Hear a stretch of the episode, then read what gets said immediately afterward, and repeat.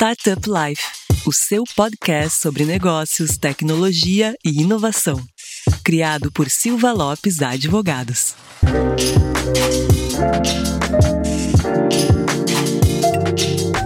Fala pessoal, eu sou a Cristiane Serra e este é o seu podcast Startup Life. Hoje eu tenho aqui comigo na apresentação uma dupla, a Daniela Froner, que já participou de outros episódios, e o Renan Rafa, que também integra o time do Silva Lopes Advogados.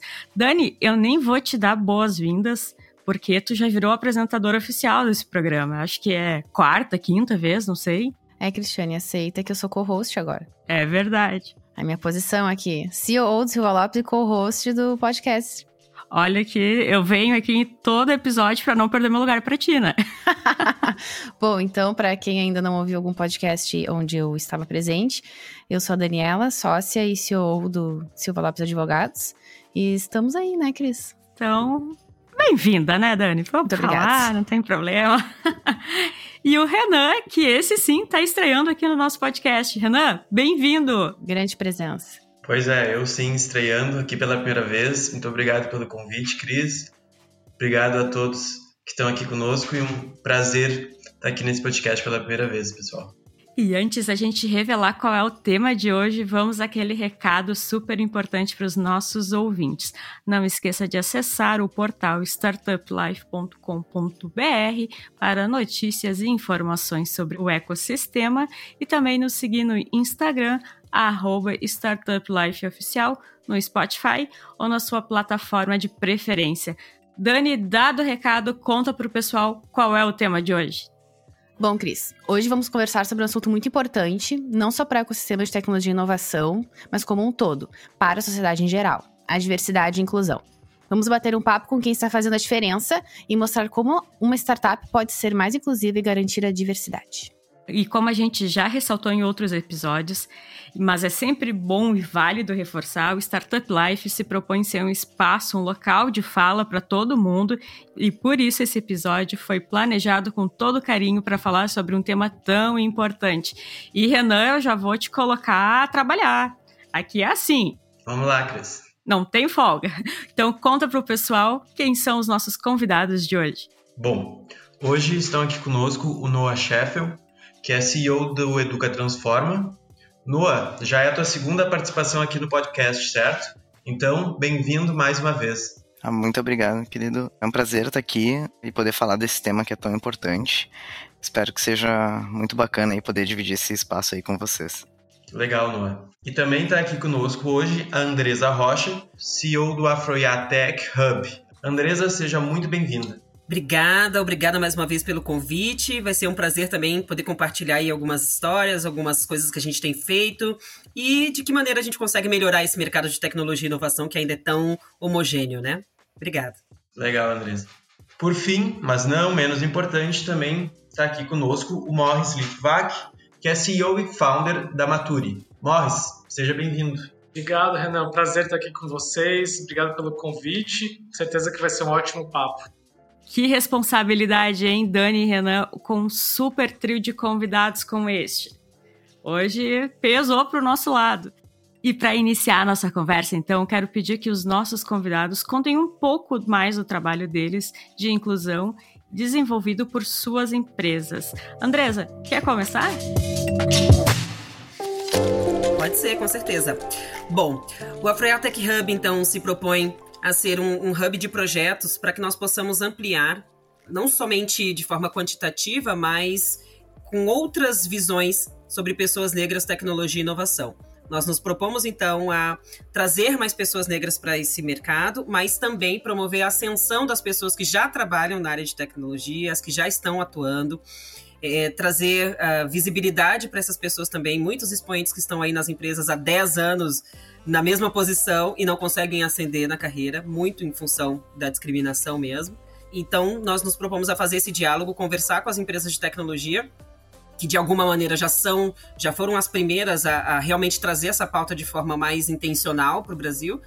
É, e o Afroia, então, se propõe a ser essa ponte para que nós possamos aí falar urgentemente de todos, de todos os problemas, inclusive, que a tecnologia homogênea acaba causando. Né? Esse, essa é a nossa proposta. Bom, uh, o Educa Transforma, ele é, ele tem né, duas vertentes principais, que ele surgiu né, num, numa vertente de capacitação gratuita para pessoas trans em tecnologia, inovação e gestão. Então, hoje a gente tem oito trilhas de desenvolvimento dessas pessoas e conseguimos capacitar elas para o mercado de trabalho. Isso faz uma diferença muito grande na vida dessas pessoas, porque temos a estatística aí de 90% delas estarem fora do mercado de trabalho. Também tem um impacto com relação à vivência mesmo, porque a expectativa de vida das pessoas trans uh, atualmente é de apenas 35 anos, enquanto né, uma pessoa cis tem uma expectativa de vida no Brasil de 75 anos, então a gente está trabalhando com uh, um público que é muito deixado de lado da sociedade. E a forma que a gente entendeu de uh, integrar essas pessoas foi através da empregabilidade. E aí, para empregabilidade, então, a gente criou essa vertente de capacitação. Capacitamos hoje, então, as pessoas nessas trilhas de tecnologia, inovação e gestão. E temos aí um número expressivo de 300 pessoas capacitadas e encaminhadas para o mercado de trabalho, mas também não deixamos de atuar dentro das organizações que vão receber essas pessoas. Então a gente cria todo um ecossistema de segurança para que essas pessoas possam ingressar uh, no mercado de trabalho da forma mais segura possível. E somos esse elo assim necessário realmente para que exista essa conexão entre as pessoas e entre o mercado, e a partir da ótica dessas pessoas, né, da atuação delas dentro das equipes, que a gente possa criar produtos, serviços que sejam mais representativos e que sejam aí de local, né, de pertencimento de todas as pessoas. Bom, a Maturi é uma, uma startup, um negócio social que eu criei em 2015 como uma plataforma de recolocação para pessoas com mais de 50 anos. Isso muito inspirado na história da minha avó, que trabalhou até os 82 anos, mas em um determinado momento da minha carreira, é, entrando nesse mundo de impacto social, eu descobri que o mundo estava envelhecendo, o Brasil de maneira ainda mais rápida, e que as pessoas apesar disso, sofrem ainda o preconceito muito forte com relação à idade no mercado de trabalho. Na sociedade como um todo, né, mas no mercado de trabalho de maneira ainda mais forte. E aí fui pesquisar e vi que realmente é, com 50 anos as pessoas ficam invisíveis no mercado de trabalho, mas que hoje um quarto da população brasileira já tem mais de 50 anos e vai ser cada vez mais porque a gente está vivendo mais, está tendo menos filhos, enfim, estamos vivendo aí uma inversão da pirâmide etária, né? E não existia nada voltado a isso. Então eu vi ali uma oportunidade de negócio, ninguém estava olhando para isso, e de impacto social, porque já tinha muita gente sofrendo com isso e ter cada vez mais.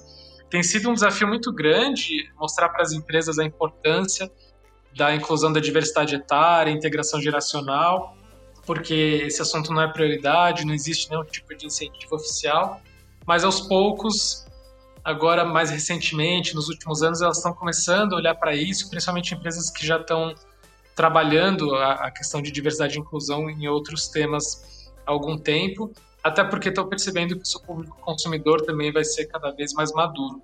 Então, hoje a gente já tem mais de 150 mil pessoas cadastradas no Brasil todo, já estamos com mais de mil empresas, onde a gente já recolocou mais de 3 mil pessoas o que é ótimo, mas ainda é muito pouco, né? É 2% da nossa base, que também ainda é, é, pouco representativa perto desse total, que já são mais de 55 milhões de pessoas no Brasil, é com mais de 50 anos, que tinham muita dificuldade antes da pandemia, agora depois da pandemia, então, é, ficou ainda mais difícil. Então, além de conscientizar as empresas sobre a importância social e estratégica para o negócio da diversidade etária, é, integração geracional e tudo que eles agregam ao ambiente de trabalho.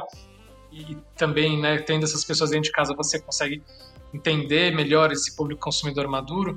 A gente também faz toda uma capacitação para essas pessoas, seja para se recolocarem no mundo corporativo ou para empreenderem. A gente tem trazido muito conteúdo com cursos, eventos, workshops, networking, para que eles possam empreender, trabalhar por conta própria, então a gente faz diversas ações, fazíamos em, várias cidades já, agora tudo no online, totalmente gratuito.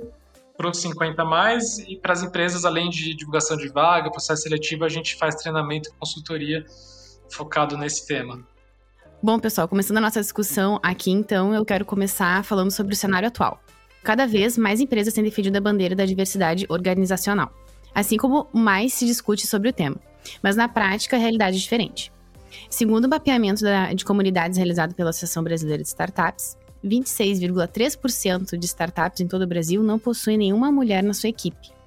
Apenas 5,8% dos founders no Brasil são negros e 12,6% são mulheres.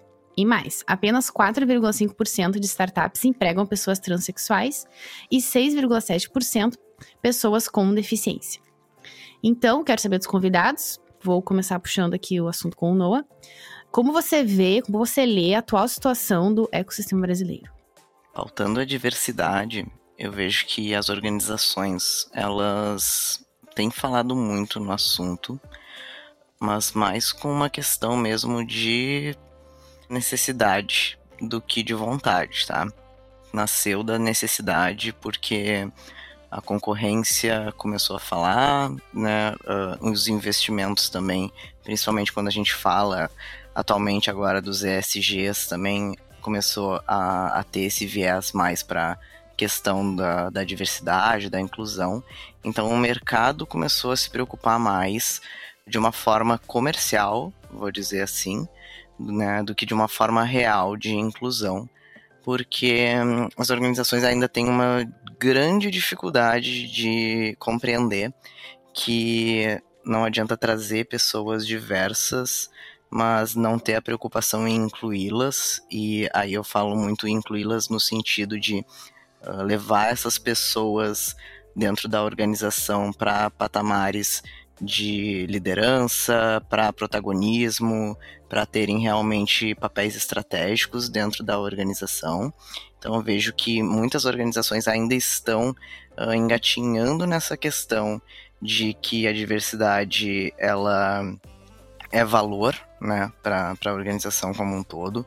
Ela tem aí, tem diversas pesquisas, né, principalmente internacionais, demonstrando quanto uma organização mais diversa tem, inclusive, uma lucratividade maior, uh, criatividade maior, inovação maior. Mas isso aqui no Brasil a gente ainda está bem distante né, de, de perceber esses movimentos e infelizmente o mercado ainda está muito agindo com relação à diversidade de forma reativa, né? Quando acontece algum fato negativo, seja na sociedade ou seja dentro da, da própria organização, aí então são tomadas medidas para que essa pauta seja levada a sério. O ideal seria que, de fato, essa pauta fosse considerada como um pilar estratégico né, de todas as organizações, porque né, todas as pessoas devem fazer parte né, de todos os espaços, mas infelizmente ainda não é a realidade que a gente vive no Brasil.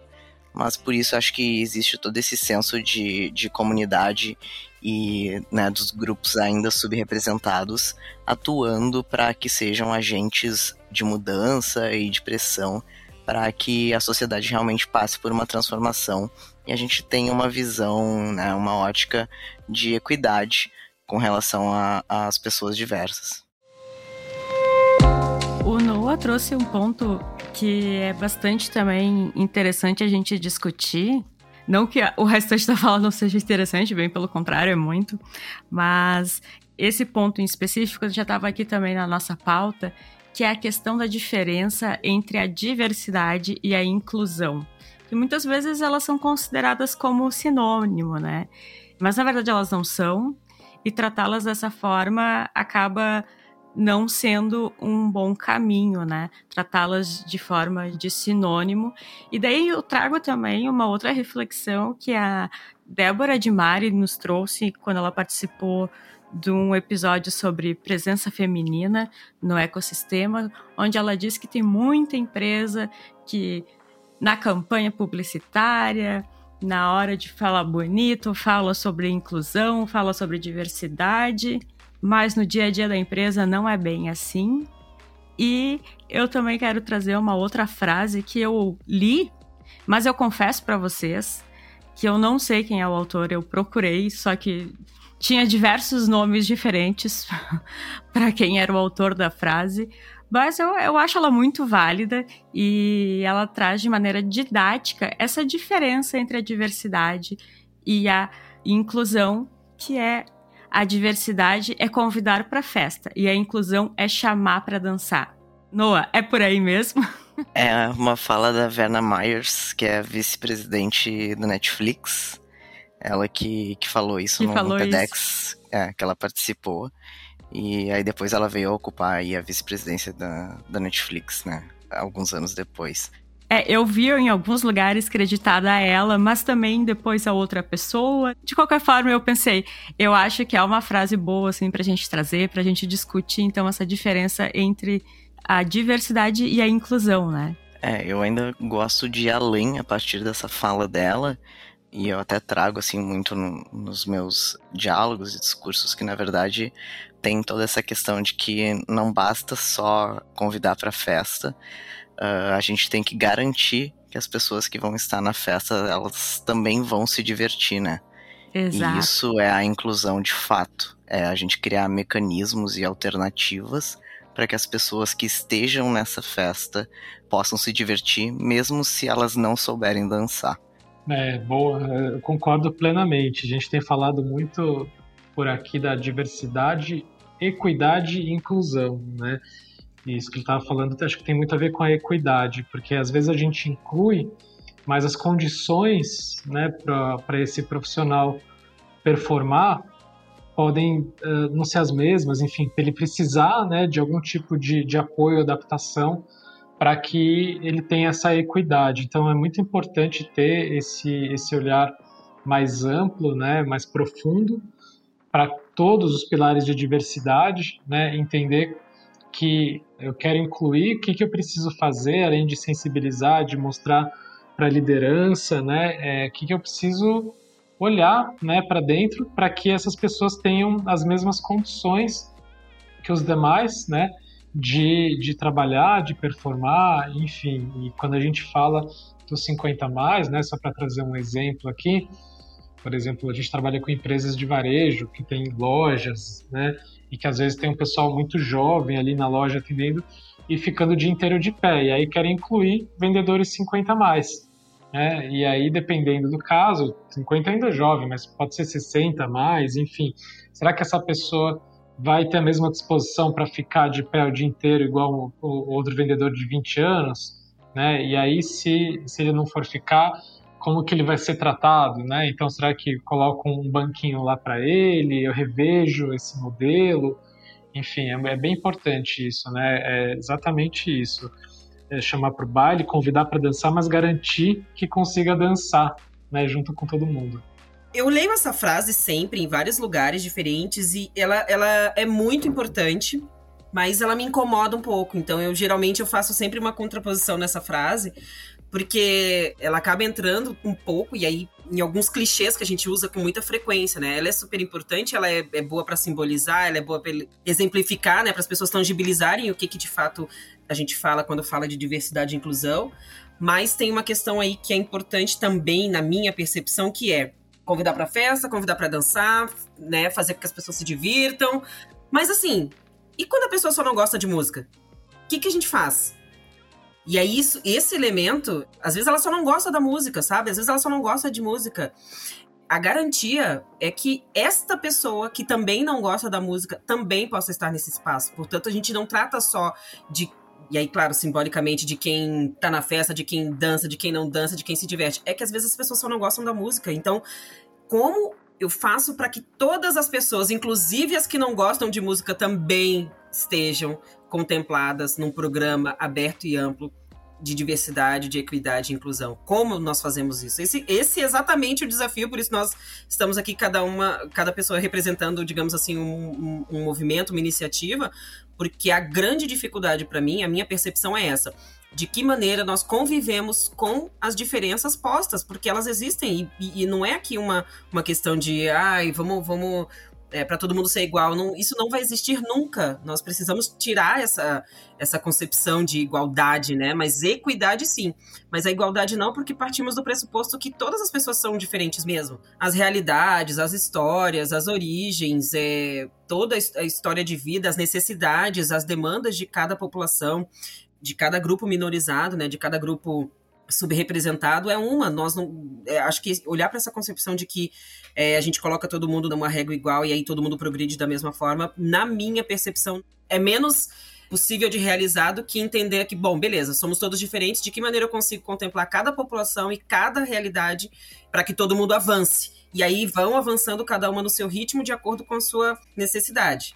É bem esse o olhar. Perfeito. E acho que isso também só é possível de, de acontecer quando a liderança e os gestores entendem a importância de ter essas diferenças. Né? É, não é fazer por, por marketing, né? por fazer ou por obrigação, não pode ser imposto. Por isso que a sensibilização, a conscientização é muito importante, né? e você ter a alta liderança comprometida com o tema, para eles realmente estarem comprados com a ideia, né? Entenderem que não, eu preciso porque isso vai ser bom para o meu negócio, porque isso é importante para a sociedade, para o mundo, né?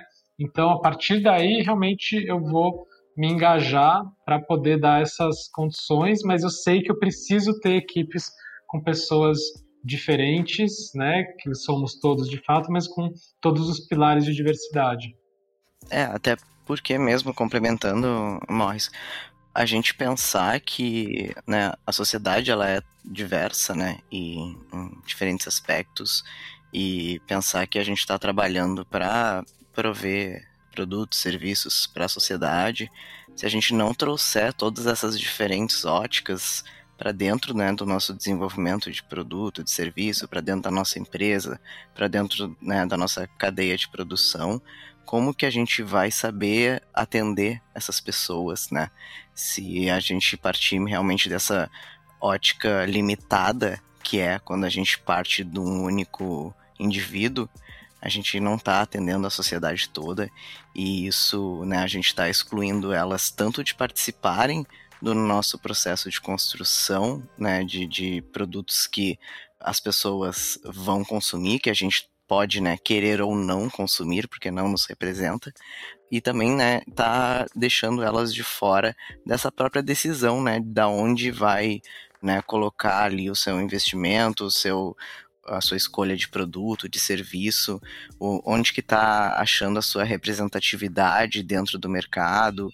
Então são duas vertentes que são bem importantes quando a gente olha para diversidade, né? e pensando num olhar assim de consumo consciente, eu não vou colocar o meu dinheiro em produtos que não me representem, e isso a gente está vendo os movimentos sociais muito fortes mesmo em né, não compactuar com o que a gente chama né, aí de dessa utilização do marketing para tentar vender acima das causas que a gente representa aqui, né, com uma publicidade que muitas vezes não reflete o que é de fato o produto ou por quem ele foi produzido.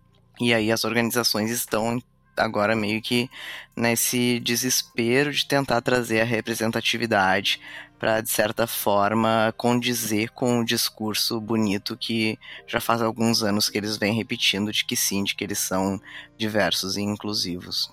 É, exatamente. E até pegando o gancho disso que você falou, eu lembrei é, de um caso, né, uma empresa que recentemente que a gente estava conversando, e o que a gente trouxe foi justamente a questão da representatividade, porque tava, a gente fez uma análise lá de qual era a porcentagem de colaboradores 50 a mais que eles tinham, que era bem parecido com, com a média de mercado, aí, que normalmente não chega a 5%, né, que as empresas têm de colaboradores 50 a mais, e normalmente são pessoas que já estão na empresa há muito tempo, né, dificilmente entram com essa idade. E aí eles perguntaram, ah, qual que é o, o, a porcentagem ideal recomendada por vocês? Aí eu falei, olha, na população brasileira hoje, 26% das pessoas têm mais de 50 anos, então o ideal é isso, vocês têm que ter essa representatividade aí no, seus quadro, no seu quadro de colaboradores. Mas, né, sendo realista, a gente sabe que vocês não vão chegar nisso de uma hora para outra, então vamos fazer aí, criar uma, programa, né, umas metas ao longo do tempo, várias ações para chegar até lá. né? Mas importante ter essa representação uh, dos grupos minorizados, que não são necessariamente minoritários, né? Sim. Mas que não estão ali representados para você ter a diversidade da população brasileira dentro dos times e assim, consequentemente, você entender o que o consumidor quer e precisa e saber se comunicar com eles. E a comunicação, com certeza, também é um ponto muito importante. E eu sei que o Renan tem uma pergunta preparada sobre isso. Tenho, mas antes a gente pode pular o script, Cris. Claro. Porque me chamou a atenção muito aqui na fala do, do pessoal que esse tema da diversidade e inclusão aqui no Brasil parece que ainda está tentando ultrapassar a barreira da estética, né, ou do comercial, né, do se falar, do se tratar sobre esses temas só por meio dessa visão mais comercial realmente sobre assunto, ao invés de, de tratar sobre esses temas dando a eles a devida importância que eles merecem e, e como fazê-los, né, com o intuito de fazê-los se tornarem um valor de fato dentro das empresas. Mas me parece que aí tem um desafio muito grande de como justamente sensibilizar as lideranças das empresas sobre a importância de tornar o tema da diversidade e da inclusão uh, um valor uh, dentro da empresa, se as próprias estatísticas mostram que a maioria das lideranças hoje ainda não são pessoas que fazem parte de grupos minorizados, né? E acho que, enfim, o pessoal aí que tem maior experiência, se eles puderem nos trazer um pouco desse desafio que é fazer, né, que é sensibilizar as empresas e os líderes, as lideranças das empresas, de que esse assunto realmente importa, como tem sido e como vocês têm feito para trazer uh, esse assunto para dentro das empresas? Esse é o momento que os nossos ouvintes pegam o caderninho e o lápis ou a caneta para anotar a dica de ouro. E os convidados se desesperam, hein, Cris? É. E agora? Qual é a bala de prata? Ótima deixa, né? Qual é a bala de prata? É exatamente com essa expectativa que muitas empresas começam a fazer. E aí por isso que elas se frustram, porque não existe bala de prata. Então, para começar, para começar do começo, não existe uma fórmula única que funcione para todos da mesma forma. Como eu falei anteriormente, os problemas de cada companhia, de cada organização são distintos. Mas os problemas da sociedade são os mesmos, conhecidos, né? Os problemas da sociedade, onde a empresa está incluída, portanto, ela precisa ter um, um valor ali, né, entregue para a sociedade, cumprir uma função social também, eles são os mesmos. Esses, esses problemas que a sociedade apresenta, eles já estão postos. É para isso basta a gente observar os dados socioeconômicos do país. Então, toda vez que eu começo, vou tentar começar alguma conversa sobre diversidade, especificamente nos meus olhares, que é a, que, é a questão racial, eu sempre procuro tirar e sair da, da pauta romântica e, e emotiva e emocional para levá-los à reflexão estratégica e, como cidadão, sobre as pautas né, socioeconômicas do país. Quando a empresa está estrategicamente interessada em novos negócios, o que, que ela faz? Ela vai estudar o mercado. Quando ela está estrategicamente posicionada para aprender uma nova tecnologia, uma nova ferramenta, ela se posiciona para isso também, vai buscar aprendizado, vai procurar aprender a ferramenta, busca treinamento. Quando ela precisa desenvolver uma nova competência no time, ela faz a mesma coisa, ela procura os meios, procura as formas. Então, por que quando nós estamos falando sobre pessoas que são os principais ativos aí de todas as empresas, nós temos ainda essa dificuldade de compreensão da demanda de, por diversidade? Ora, se nós somos profissionais de fato que atuamos em, de forma inteligente nos negócios, nós já teríamos olhado para isso há mais tempo. Não somente sobre um olhar de justiça social que é urgente, né, que é, deveria ser o, o olhar principal, mas com certeza por inteligência de negócio mesmo. É, sustentabilidade, manutenção. Não vou falar aqui efetivamente lucro, porque eu não gosto de olhar para a diversidade sobre esse aspecto, né? De a, a, venda dos nossos ativos humanos aí como ah, é lucrativo. Eu gosto de olhar sobre esse outro panorama, né, sobre essa outra ótica, essa outra expectativa. Então eu procuro olhar, bom, vamos olhar para os dados socioeconômicos do país. Beleza. Nós temos um cenário X. Dentro da tua companhia, olhando para tua empresa, ela reflete de alguma maneira demograficamente a realidade do país? Não. Portanto, de que maneira você deseja impactar o seu mercado, né, o seu, o seu público interno, a sua indústria, o seu mercado, onde é que você é, quer se posicionar nessa realidade? E aí, dentro disso, nós vamos construindo a estratégia que cabe para aquela empresa. É, eu sou super contra, eu não, eu não gosto muito disso, sabe? De, de dizer assim, ó, isso aqui vai funcionar para ti, e aí tu faz uma esteira que funciona para todo mundo. Claro que a espinha dorsal é muito básica, e aqui, como nós ainda temos muita dificuldade, principalmente sobre a questão racial, de evoluir, a gente ainda está na introdução. É, a gente ainda está na introdução do letramento. Ai, mas não vão fazer porque as empresas não têm coragem. Essa é a palavra. Quando a gente fala de pauta racial, as empresas não têm coragem de se posicionar.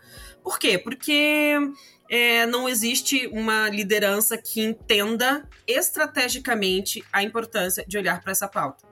Sem esse aspecto somente é, social, humanitário, mas estratégico mesmo não há, tem, existe muita dificuldade. E aí, o que, que acontece? As pessoas que também são 100% enviesadas, elas não têm o conhecimento e aí de, de país, né? Não estou só falando de, de, da questão racial, porque faz parte tu não conhecer tudo. É, mas elas não têm esse, essa vivência tão profunda, elas não, também não se interessam, e aí é um ponto importante. Acho que talvez depois o, o Noah e, o, e, e vocês queiram falar sobre isso existe essa dificuldade de entendimento. Bom, vamos traduzir o que, que nós queremos. E aí, dentro do, de traduzir o que nós queremos fazer, a gente procura ajuda, enfim, para dar vazão a esses, todas essas pautas em relação à questão racial, principalmente. Tem muito medo, existe muito medo de fazer, muito medo de agir. É, as pessoas acham que uma única ação pontual é, numa data específica funcione e dê certo, e aquilo ali tá pronto e não precisa fazer mais nada. E aí a gente não tem continuidade, que é a principal questão, né? Aqui a gente está falando de perenidade, de sustentabilidade, né? Coisas a longo prazo. E hoje as empresas têm esse olhar de fazer uma ação pontual, seja principalmente, né, voltada para recrutamento, principalmente voltada para recrutamento de base, né, programas de entrada. E aqui a gente não tem um olhar estratégico. Quem acaba tendo um olhar estratégico, por exemplo, para contratar lideranças, como foi aí o caso das últimas empresas que nós vimos aí, como Bayer, Magazine Luiza, causa essa comoção toda no país. Né, essa coisa que eu não, eu não tenho nem palavras para ilustrar o, a quantidade de absurdos que a gente acaba lendo, porque pura desinformação. As próprias pessoas que estão nas empresas não têm conhecimento sobre a legislação que pauta, que poderia pautar as suas ações, né? O, o seu progresso, o seu sucesso nos programas. Então, acho que falta um pouco de coragem, mas dá para fazer. Não existe bala de prata. Cada empresa vai ter uma realidade, cada um está num ponto de evolução. Só tem uma questão que é acho que é igual a todos. A gente não pode esperar. Tem algumas pessoas que já não podem mais esperar. A população negra é um caso específico sobre isso. Né? A gente está falando aqui de, de impacto de mais de 800 bilhões de reais na economia pela pura desigualdade. O impacto do racismo na economia é de mais de 800 bilhões. Né? Então, assim, são coisas que elas não se resolvem economicamente, porque já temos os indicadores que mostram as questões econômicas relacionadas a isso, as perdas econômicas relacionadas a isso. Portanto, o que, que restaria seria, a, digamos assim, a consciência social. Como ela também não existe, a gente vai ter que encontrar um meio termo para conseguir fazer com que as empresas evoluam, né? Nós nos propomos a justamente trazer esse diálogo. Bom, você não sabe nada, você não, você tá do zero, você tem medo. Vamos lá, então o Afroea entra, a gente começa do começo, então desde o conceito mais inicial e mais básico para ir evoluindo ao longo do tempo. É, a gente faz um, enfim, faz uma agenda que a gente consiga evoluir com esse time, com essas pessoas, enfim, com essa empresa, para poder chegar no mínimo. Olha, a partir daqui é uma ação mais é, incisiva, né? A gente precisa tomar mais é, outras decisões que impactem estrategicamente lá na ponta, porque só viver de letramento racial a gente não vai chegar no combate efetivo à desigualdade. Porque, em tese, nós teríamos que ter isso também na sociedade, na sua casa, na nossa casa, e deveria ser uma pauta cidadã, né, do lado de fora da empresa, que vai, claro, acabar se refletindo no nosso dia a dia. Eu gosto muito disso que tu trouxe, Andresa, da questão do medo, porque, né, trazendo também um panorama aí da vivência das pessoas trans, também é um estigma, né?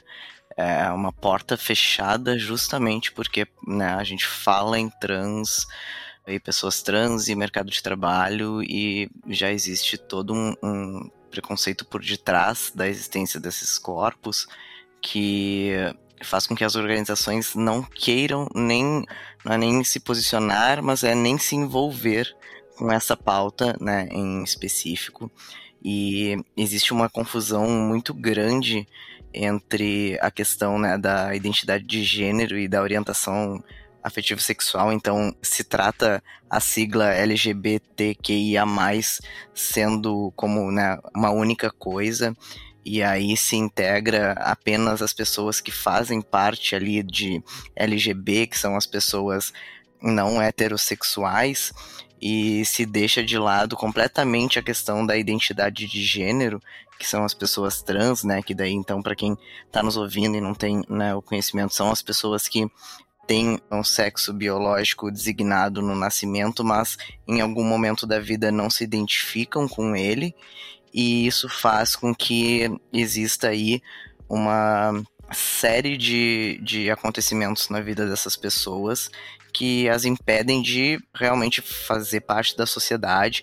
E aí eu já nem entro no mérito de questão de empregabilidade, porque né, 90% da população trans, infelizmente, está na prostituição de forma compulsória e não né, por escolha, infelizmente, devido ao preconceito que sofrem desde a sua identificação, né, enquanto parte desse recorte de gênero, e aí realmente não há concordo que não há, não existe uma forma única para a gente resolver isso, porque como tu falou, é uma pauta que ela é cidadã, né? E aí uh, isso é refletido muito dentro da organização. E se enquanto né, indivíduos na, na nossa vida a gente já tem medo, né? E é só a gente pensar com quantas pessoas trans a gente já teve contato, de quantas pessoas trans a gente já convidou para jantar na nossa casa, a gente já foi amigo, a gente já teve algum tipo de relacionamento. Só nisso a gente já vê o quão limitante é a gente estar excluindo essas pessoas da nossa vida e então imagina do, do ambiente de trabalho, do ambiente de estudo, etc.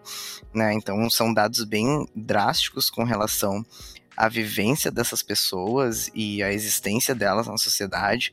Então, levar elas encontrar mecanismos para que a gente consiga incluir elas é um trabalho que não é algo que acontece da noite para o dia, não é, né, a gente no Educa a gente recebe várias empresas nos procurando dizendo: "Ah, eu quero contratar cinco pessoas trans". Como se fosse apertar um botão, essas cinco pessoas trans passassem a trabalhar dentro dessa organização e pronto, agora somos inclusivos com relação à pauta trans. Mas aí vai ver o sistema não respeita o nome social da pessoa, vai olhar a questão né, física de espaço, banheiro, a pessoa não tem aonde utilizar ou não é respeitado.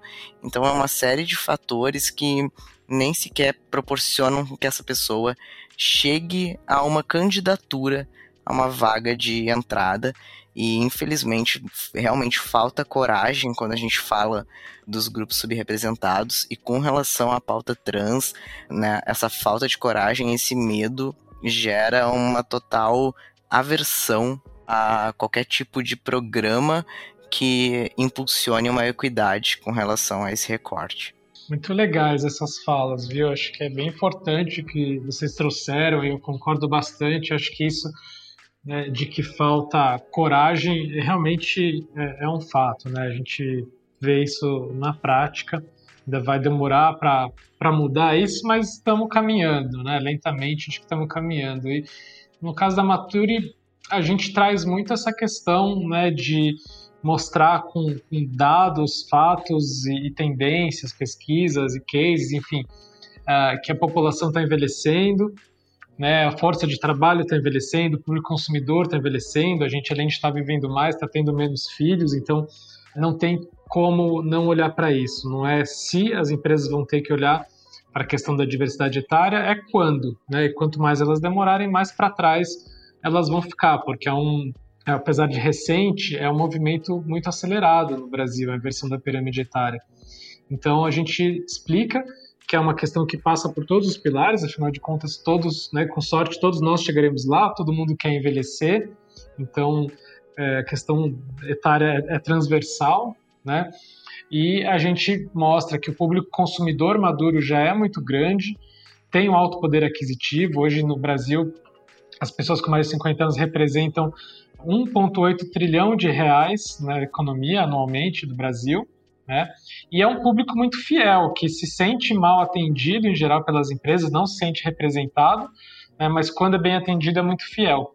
Então, as empresas que não estão olhando para esse público agora já estão perdendo dinheiro, né? E que também se não tem essas pessoas dentro de casa, não vai saber conversar, entender essas necessidades, né, dores dessas pessoas, saber se comunicar com eles. E quando não tem eles na, na equipe, também deixa de ter toda a experiência que essas pessoas têm, não só profissional, mas uma experiência de vida, uma postura que é complementar ao jovem, não é pior nem melhor, né, é complementar, um comprometimento. Né, mas a gente tem que quebrar vários paradigmas que tem com relação à idade, que preconceito etário ele, ele é muitas vezes inconsciente, é uma coisa automática, muito forte na nossa cultura, né? E que a gente tem que começar a quebrar. Então a gente traz casos aí para mostrar reais, né? Empresas que têm tido resultados muito positivos com, com essa diversidade geracional também. Então a gente vai meio que, que por esse caminho assim nessa tentativa de sensibilizar, né, uma evangelização, na verdade, sobre o assunto, porque também não existe nenhum tipo de incentivo oficial, mas existem projetos de lei também, por enquanto parados, mas em algum momento, se a gente está tendo essa questão de reforma da Previdência e tudo, pode ser que, que em algum momento exista algum tipo de incentivo oficial, ou até cotas, existem projetos em todos esses sentidos.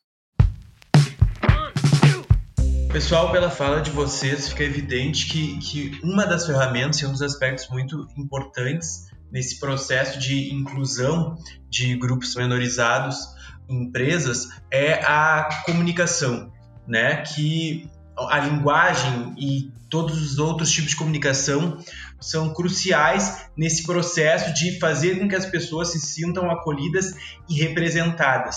Mas ainda assim é muito frequente a gente se deparar com situações em que se emprega, inclusive propositalmente muitas vezes, uma comunicação e uma linguagem não inclusivas. Como é o desafio, e aí cada um a partir da, da sua vertente, da sua frente de trabalho, o desafio de demonstrar a importância da utilização de uma comunicação que seja de fato inclusiva, que seja de fato acolhedora em relação aos diversos grupos sociais que as empresas têm contato, com as pessoas que elas têm contato e que elas pretendem impactar e com os quais elas querem interagir. Partindo da, dessa ótica de uma linguagem inclusiva, eu acho que a gente já tem há alguns anos pensado em, na questão de gênero, né? Principalmente porque, querendo ou não, o português ele é uma língua né, muito voltada ela é uma língua muito patriarcal e machista, então toda a nossa comunicação, quando a gente fala, quando a gente lê, a gente está falando com homens e isso tem sido uma preocupação que surgiu aí das organizações para tentar atrair, eu acho que talentos mais diversos.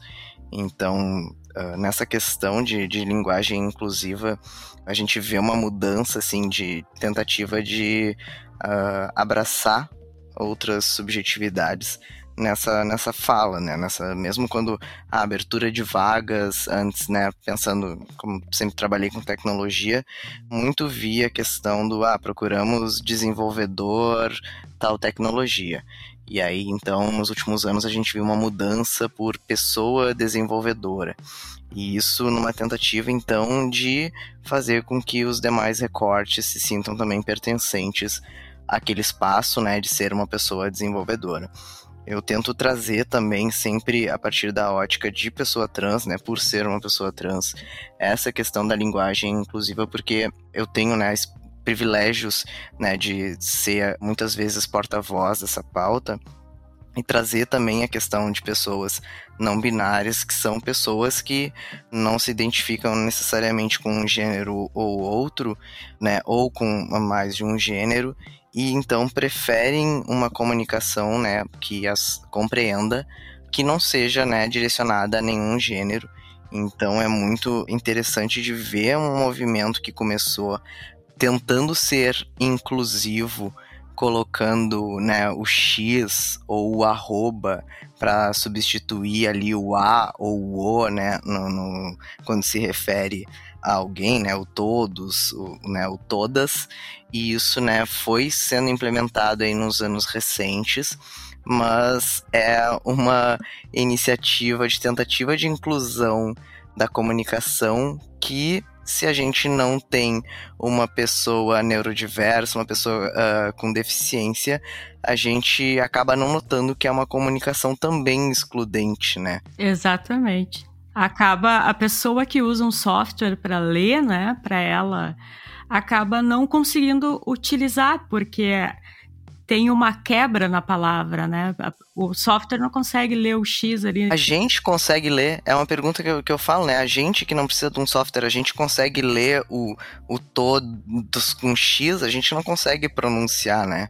Então, Sim. aí vem essa, essa utilização do E para tentar tornar inclusiva para pessoas não binárias, mas ainda existe uma resistência muito grande, uh, né? Linguística, daí então todo mundo adora uh, se abraçar no dicionário nesse momento para tentar justificar uma não mudança com relação à língua, só que a língua é viva e ela deve compreender todas as pessoas e as suas identidades e ela não pode ser excludente, né? Se a gente está realmente pensando em comunicação uh, e a comunicação é o que importa, né?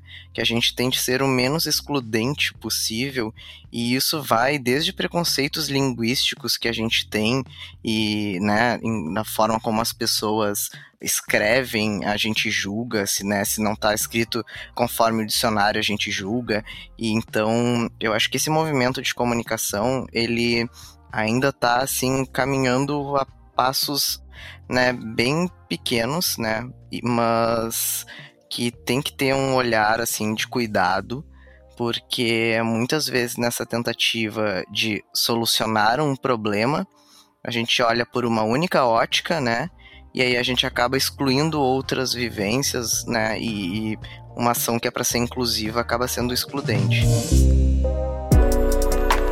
Outro ponto que é que eu acho que ele está muito ligado né, em toda essa conversa que a gente está tendo, que é a empatia, né? Então eu trago para vocês um questionamento se ela é a habilidade do futuro na, e, na verdade, ela já deveria ser a habilidade do presente, né? Mas diante desse cenário que a gente tem, essas coisas que a gente está debatendo aqui, para vocês, ela é uma habilidade do futuro? Sem dúvida, sem dúvida. A gente tem falado muito com as empresas a importância, quando você fala né, de integração entre gerações, a importância do respeito, logicamente, da humildade, né, que tem que ter dos dois lados para que essas gerações possam dialogar e trocar e da empatia, né, de conseguir se colocar no lugar do outro para entender é, as necessidades, as diferenças e, e poder trocar, né, e, e para o nosso público 50 mais também nos cursos eventos a gente fala muito disso, né, de é, eles terem humildade para aprender com os jovens, né, empatia de quebrar barreiras, porque o preconceito etário também existe, do mais velho para o mais jovem e do mais velho para o mais velho também, né?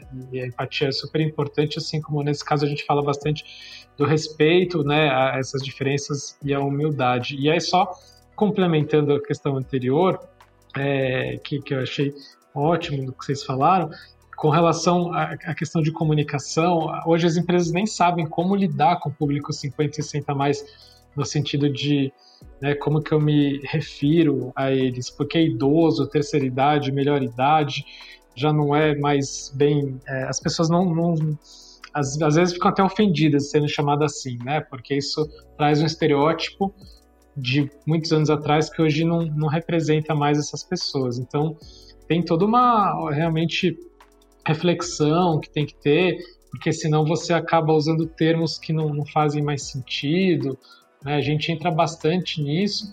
Não tem uma receita de bolo, mas é importante entender. É, até é, teve casos de empresas falando: ah, eu quero incluir é, pessoas 50 mais no meu processo de estágio. Ah, legal, bacana, vamos ver como é que é o seu processo de estágio. E a comunicação era super jovem, era feito de fato para o pessoal lá de 18, 20 anos, né? Ou, enfim, nessa faixa. E, e o pessoal de 50, 60 anos, quando fosse, se fosse ler aquilo para participar daquele processo, muitas coisas eles não iam nem entender o que, que queria dizer, né? De tão uma pegada tão jovem que era, né? E aí não adianta eu falar que é, ah não, aqui eu aceito os mais velhos, eles que não vêm, né? Se a minha comunicação uh, não, não convida essas pessoas.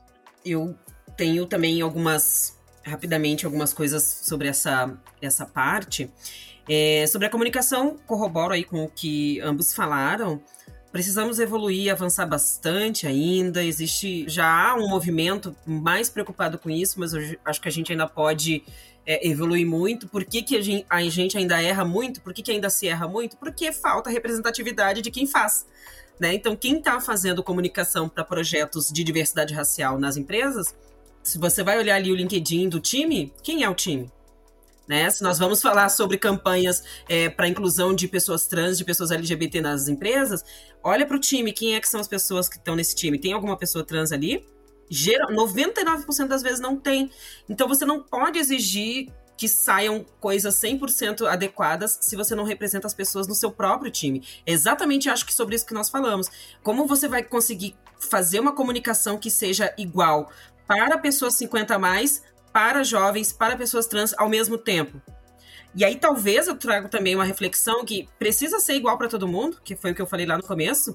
E aí entrando em precisa ser igual para todo mundo, eu entro num conceito um pouco mais profundo do que a empatia, que eu também acho que ainda é importante, mas a empatia talvez ela reforce uma dificuldade que nós tenhamos de reconhecer a diferença das pessoas. A empatia, quando ela vem com esse conceito filosófico, né, de dizer que é, é se colocar no lugar das pessoas, e aí vestir o meu sapato, aquela coisa toda, ela também promove algo que é impossível de acontecer. Eu jamais vou saber o que, que o Noah passa. Eu não tenho condições de saber isso, de vivenciar isso. No máximo, o que, que eu posso fazer, que aí é um, um, conceito que eu gosto mais, que é de alteridade, que é justamente reconhecer que a pessoa é diferente e como eu consigo, como cidadã, como ser humano, como profissional, como pessoa, compreender que ela é diferente de mim e justamente por ela ser diferente de mim, eu tenho que ter outras formas de tratar aquela pessoa. Então eu, eu acho que precisa avançar um pouco mais, porque enquanto nós estamos falando desses conceitos muito básicos, as pessoas estão sofrendo, pessoas negras continuam morrendo, pessoas trans continuam desempregadas, é, se prostituindo, a gente ainda tem pessoas idosas idosas, né? 50 mais não é uma pessoa idosa, mas a gente continua com pessoas mais velhas excluídas do mercado de trabalho. Como nós fazemos então para que esses conceitos sejam mais aprofundados filosoficamente e aí deste modo nós conseguimos avançar no que efetivamente faz sentido. E aqui entra uma coisa também que, eu, que me incomoda, o Noah sabe, porque a gente, nós somos amigos e conversamos muito sobre isso, que é a hierarquização das opressões, né? É uma moda, enfim, como o tema diversidade tem sido muito falado teoricamente, tem muito teorizado, né, nas redes sociais, nos movimentos, nas empresas, não se tem esse aprofundamento e aí acaba acontecendo isso, essa hierarquização, né? Ah, é porque pessoas trans sofrem mais, pessoas negras sofrem mais, porque pessoas 50 a mais sofrem mais, pessoas com deficiência sofrem mais. E aí, assim, pensamos que conseguimos colocar todo mundo na mesma caixa e resolver todos os problemas com a bala de prata, que foi o que a Dani falou lá no começo, né? E que não existe. Então, talvez a gente não precise fazer tudo ao mesmo tempo, da mesma forma. Nós podemos criar momentos e uma trilha de uma empresa que efetivamente deseja ser diversa, ela vai perpassar por todos os caminhos. Só que ela precisa escolher algum. Muitas vezes ela precisa escolher algum para começar, mas ela precisa fazer. E aí, quem sabe, com esse nosso apoio, né, dessas iniciativas que existem, nós consigamos apoiar as empresas e, claro, por que não, movimentar a sociedade para pensar em tudo né? E aí fazer uma trilha que de fato seja diversa, que percorra os caminhos da diversidade e inclusão com um olhar para equidade. Esse é o meu, o meu objetivo, é o meu interesse. Acredito que o caminho é muito mais esse. Falando de empatia, eu vejo que a gente fica muito num, num campo subjetivo, né? A empatia é a habilidade, mas e as ações, gente? Aonde estão as ações? Porque enquanto a gente fica ali, ah, não, repetindo, temos que respeitar todas as pessoas, temos que ser empáticos, né? Fica muito nesse campo subjetivo e o tempo vai passando e né, as pessoas estão morrendo, né, não estão podendo ser inseridas no mercado ou na sociedade. E então eu acho que a habilidade uh, seria realmente tornar essa consciência de que é necessário, né, são necessárias essas mudanças em ações. Para mim, essa seria a habilidade: é transformar esse campo subjetivo de empatia em ações construtivas por uma equidade uh, social. Exatamente. Com essa reflexão, a gente infelizmente vai encerrar o nosso episódio. Eu digo infelizmente porque a gente poderia e deveria, né, continuar conversando muito mais e como a Andesa, o Morris e o Noah falaram, colocar em prática também isso, né? Não ficar só no debate, mas a gente precisa cumprir aqui o nosso horário com os convidados e com os nossos ouvintes. Então, já fica o meu pedido aqui um episódio, mais um episódio sobre esse tema. Mas por hoje a gente vai ter que ir se despedindo. Então, Morris, muito obrigado pela tua participação. Deixe os seus contatos para quem quiser falar com você, entender um pouco mais do trabalho de vocês com 50 a mais. Eu que agradeço de novo o convite, foi um prazer, adorei o papo, realmente passou muito rápido, adoraria ficar aqui horas trocando com vocês, Andresa, Noah, realmente incrível o trabalho de vocês e as reflexões, então obrigado, aprendi bastante também e foi uma ótima oportunidade de compartilhar. Quem quiser saber mais, o nosso site é maturi.com.br ou seguir nas redes sociais também, é o arroba soumaturi, é o cadastro gratuito, enfim, estou é, super à disposição também, quem quiser me procurar no LinkedIn é só adicionar lá Morris Litivac, que vai ser um prazer. Obrigado. Obrigada. Noah, muito obrigado por mais uma participação aqui conosco e deixa aí teus contatos também. Ah, eu que agradeço aí uh, participar, né? Achei o papo muito construtivo com todos vocês. Muito obrigado mesmo. Quem quiser conhecer mais sobre o Educa Transforma, o nosso site é www.educatransforma.com.br. Lá tem todas as informações sobre as nossas capacitações gratuitas para as pessoas trans e também como a gente pode auxiliar as organizações. E também eu fico à disposição, aí podem entrar em contato diretamente comigo uh, também no meu LinkedIn, é só me adicionar, Noah Sheffield, e a gente pode trocar uma ideia por lá. Muito obrigado. Muito obrigada, Noah. Andresa, muito obrigado pela tua participação também. Deixe teus contatos e teu recadinho final. Muito obrigada novamente aí pelo convite. Quem quiser conhecer um pouco mais sobre o Afroiá, nosso site é afroiá.tech. Também LinkedIn, Twitter, Instagram, estamos em todas as redes e aí é só entrar em contato com a gente para transformar a indústria de tecnologia e inovação, tornando um ambiente mais saudável e inclusivo para todas as pessoas. Dani e Renan, muito obrigada por dividirem comigo a apresentação desse episódio e até o próximo.